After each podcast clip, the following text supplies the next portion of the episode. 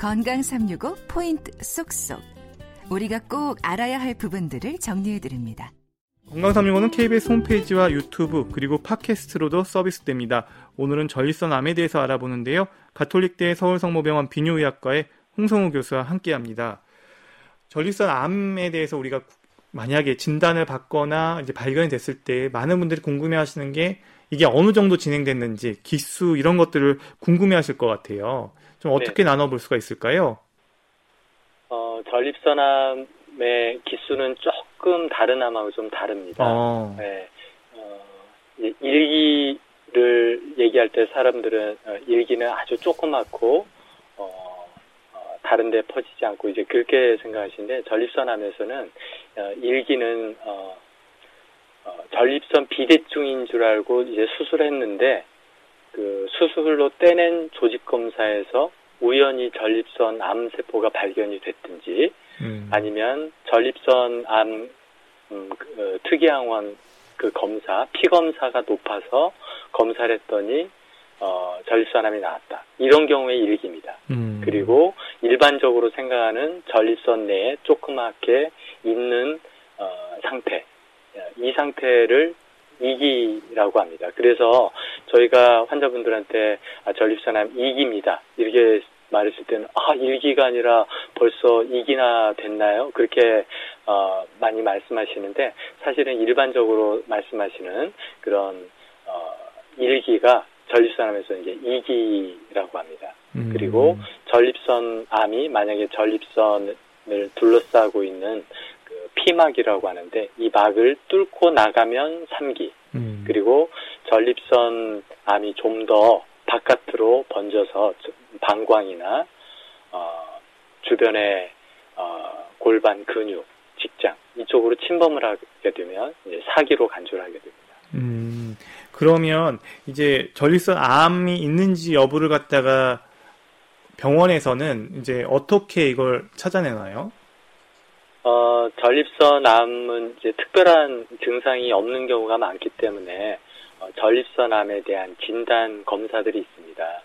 어, 먼저 직장 수지 검사라고 해서 어, 항문에 어, 손가락을 넣어서 만져보면 이제 전립선이 만져지는데 이 전립선을 만졌을 때 어, 전립선이 양그 어, 왼쪽 오른쪽 이렇게 좀 나눠 볼 수가 있는데 양쪽이 어, 대칭적이어야 되고 만져봤을 때 말랑말랑해야 됩니다. 그런데 만약에 어, 전립선이 어, 말랑말랑하지 않고 어, 딱딱한 부분이 있다든지 아니면 만졌을 때 어, 살짝은 좀 움직여야 되는데 주변에 딱 달라붙어 있다든지 그럴 경우에 전립선암을 의심해 볼 수가 있고 어, 피 검사로서 어, PSA라고 하는 이제 전립선 특이 항원 검사라는 어, 검사가 있습니다.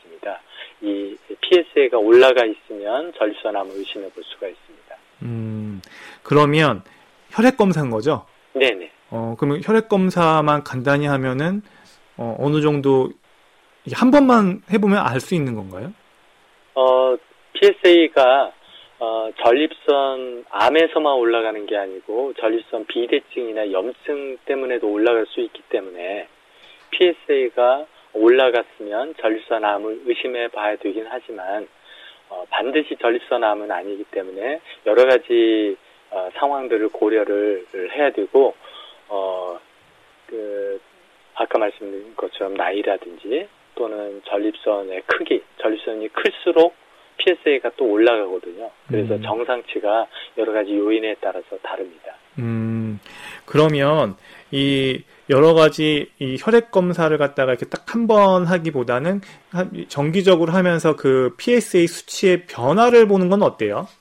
네, 저희가 흔히 이제 쓰는 방법 중에 하나가 어, 전립선이 나이에 비해서 얼마나 높은지, 그 다음에 두 번째는 전립선 크기에 비해서 얼마나 높은지, 그리고 세 번째가 어, 말씀하신 것처럼 어, PSA가 어, 시간을 두고 얼마나 빨리 올라가는지 이런 것들을 종합적으로 이제 고려를 하면 진단에 도움이 됩니다. 음, 그러고 이제 전립선 초음파를 이제 보는 것도 있을 텐데요. 네네. 그러면 전립선 초음파를 보면은 어느 정도 암의 윤곽은 잡아낼 수가 어느 정도 크기가 예를 들어서 너무 작으면 안 보일 텐데 어느 정도 네네. 크기가 좀 돼야지 이게 발견할 수 있지 않을까요? 그게 조금 어, 려운 점이 어, 전립선 비대증 때문에 전립선이 얼마나 큰지 측정을 하기 위해서 초음파를 하다가 우연히 전립선암이 발견되는 경우도 있는데요. 네. 전립선암이 초음파에 보이는 양상이 굉장히 다양합니다. 어떤 경우에는 전립선 어, 하고 거의 비슷하게 보이기 때문에 발견이 쉽지가 않은 경우도 있고 어떤 경우에는 좀 더 하얗게 보이거나 좀 더 까맣게 보이거나 그렇게도 보이기 때문에 어, 이렇게 보여야 전립선 암이다. 이렇게 어, 특별히 어, 알 수가 없습니다. 그래서 음. 초음파로는 사실 전립선 암을 진단하기는 매우 어렵고요. 네. 요즘에는 MRI가 많이 이용이 됩니다. 네. MRI를 통해서 어, 과거보다는 초음파나 어, 다른 검사보다는 어, MRI를 이용해서 전립선암을 많이 진단하고 있습니다. 음, 그러면 이렇게 여러 가지 그 전립선 암에 대한 검사를 갖다 혈액 검사하고 초음파 검사를 해서 이제 어느 정도 확진이 됐을 때 진단이 네. 됐을 때 그 다음 단계로는 어떻게 나가요? 어 우선은 전립선암이 의심이 되는 상황이면 가령 예를 들어서 손으로 만져봤더니 뭐 딱딱한 게 만져지거나 아니면 PSA가 올라갔고 암이 좀 의심되는 상황이다. 그렇다면 어, 예전에는 그냥 바로 조직 검사를 했습니다. 네. 예, 조직 검사를 해야만 이제 확진이 되기 때문에 조직 검사를 했는데 어, 그 PSA가 올라갔다고 해서 꼭 암이, 암은 아닐 수도 있기 때문에 음. 어, 암이 아닌 환자에게 이 조직 검사를 어, 한 셈이 되거든요. 그렇죠.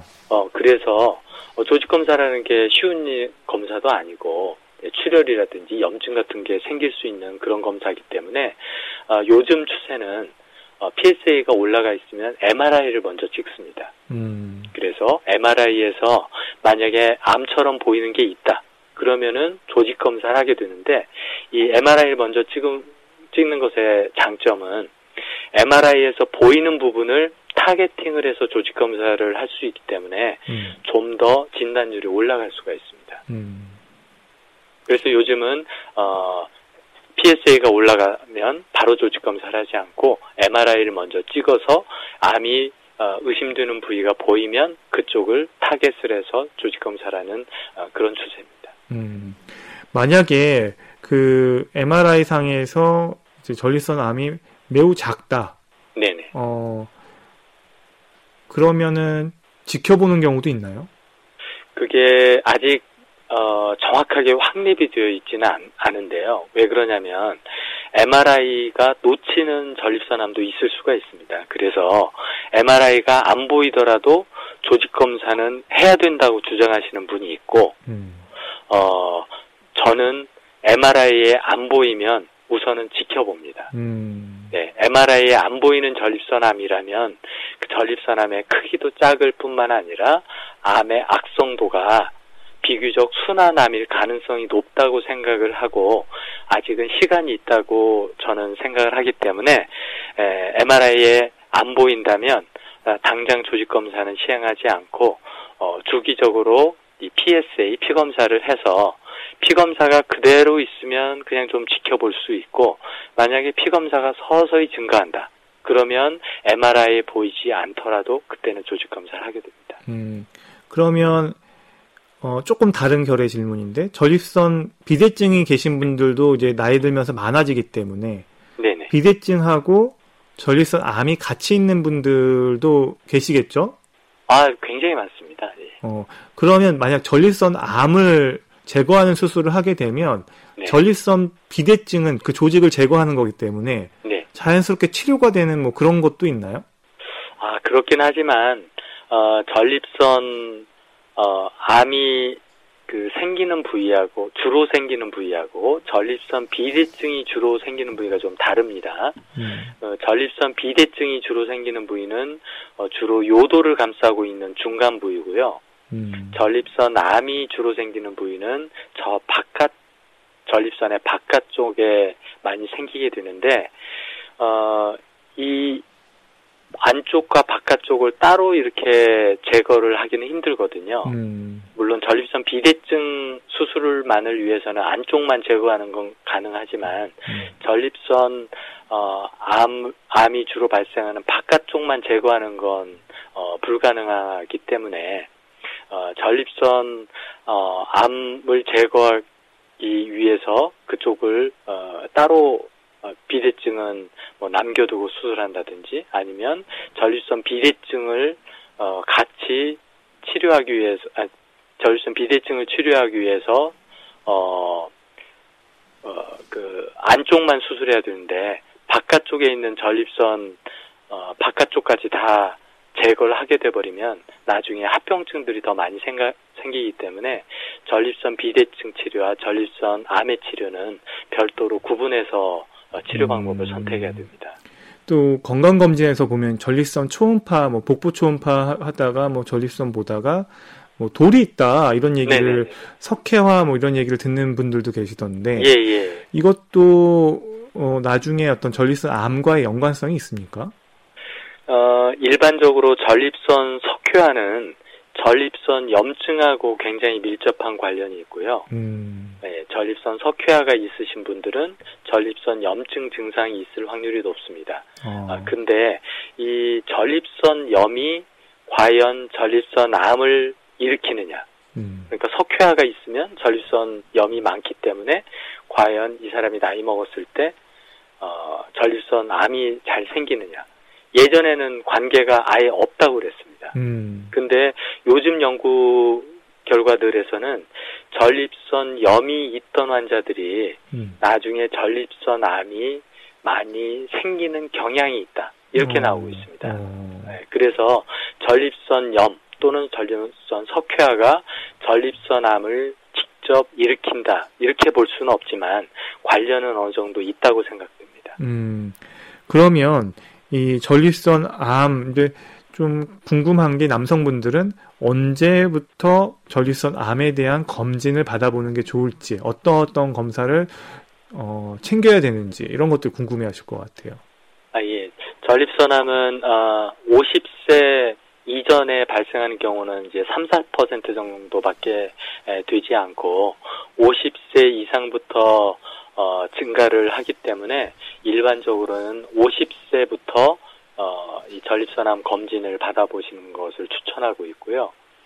어, 검사 방법으로는 직장 수지 검사, 손으로 만져보는, 그리고 PSA, 음, 혈액 검사, 이 두 가지 검사가 가장 기본적인 검사입니다. 음, 아, 근데 만약에 에, 부모나 형제 중에 가족 전립선암에 가족력이 있는 경우에는 어, 50세보다 훨씬 전인 40세부터 어, 검사를 해보시는 것이 좋습니다. 음, 그리고 검사 간격은 어떻게 하면 좋을까요? 어, 만약에 검사가 정상이라면 1년에 한 번 받아보시면 되고요. 만약에 검사가 정상이긴 한데 어, 약간 그 경계선상에 있는 경우에는 어, 경우에 따라서는 3개월, 6개월 간격으로 해보시는 것이 좋겠습니다. 음, 그리고 이 전립선 암으로 인해서 이제 배뇨 증상이 나타나는 경우도 있겠죠? 네네.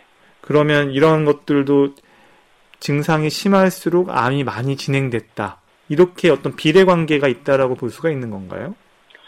어, 근데 전립선 암이 어, 그 배뇨 증상이 나 증상이 나타나려면 굉장히 이제 심한 경우일 텐데 어, 사실은 어, 이 배뇨 증상이 나타나는 게 전립선 암보다는 전립선 어, 비대증이 동반돼서 나타났을 가능성이 더 높거든요. 네. 네, 그래서 어, 이 배뇨 증상이 나타났을 때는 전립선 암을 의심하는 것보다는 그냥 전립선 비대증, 염증, 암에 의한 증상으로 생각을 하고 어, 검사를 해야 될 것 같습니다. 음, 예, 박광식의 건강 이야기 전립선 암에 대한 말씀 듣고 있습니다.